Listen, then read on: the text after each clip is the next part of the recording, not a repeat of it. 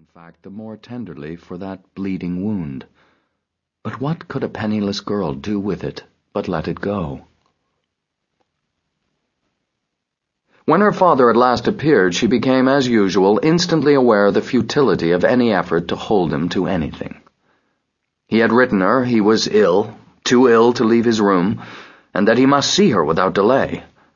And if this had been, as was probable, the sketch of a design, he was indifferent even to the moderate finish required for deception.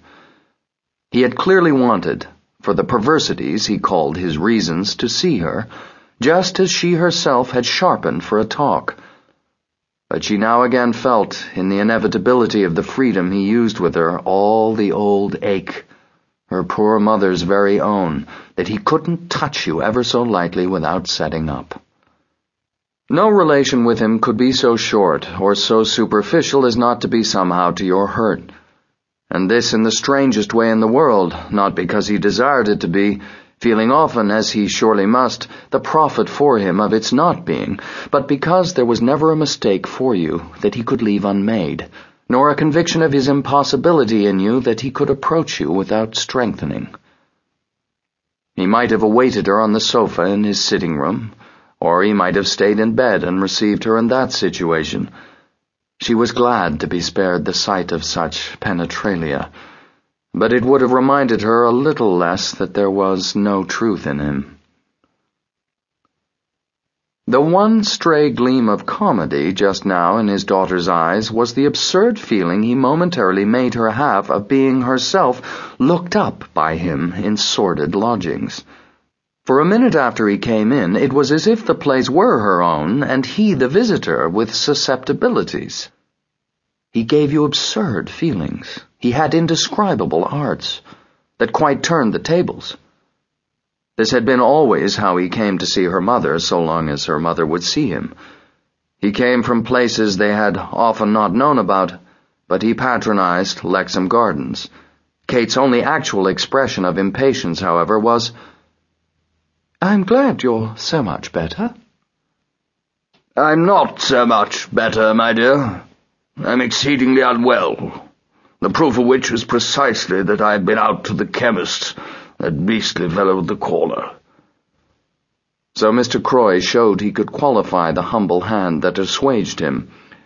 "I'm taking something he's made up for me. It's just why I've sent for you, that you may see me as I really am." It gave him pleasure that she was handsome, that she was in her way a tangible value. It was at least as marked, nevertheless, that he derived none from similar conditions, so far as they were similar, in his other child. Poor Marion might be handsome, but he certainly didn't care. The hitch here, of course, was that, with whatever beauty, her sister, widowed and almost in want with 4 bouncing children, had no such measure. She asked him the next thing how long he had been in his actual quarters, though aware of how little it mattered, how little any answer he might make would probably have in common with the truth. She failed, in fact, to notice his answer, truthful or not, already occupied as she was with what she had on her own side to say to him. This was really what made her wait, what superseded the small remainder of her resentment at his constant practical impertinence. The result of all of which was that within a minute she had brought it out. "Yes, even now I'm willing to go with you.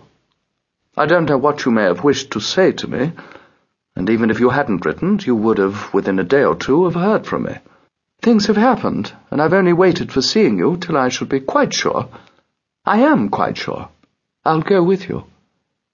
It produced an effect. "Go with me? Where?" "Anywhere. I'll stay with you even here." She had taken off her gloves, and as if she had arrived with her plan, she sat down. "Oh, my child, I can never consent to that." "What, then, are you going to do?" "I'm turning it over," said Lionel Croy. "You may imagine if I'm not thinking." "Haven't you thought, then," his daughter asked, "of what I speak of? I mean, of my being ready?" "Do you really ask me to believe that you've been making up your mind to that?"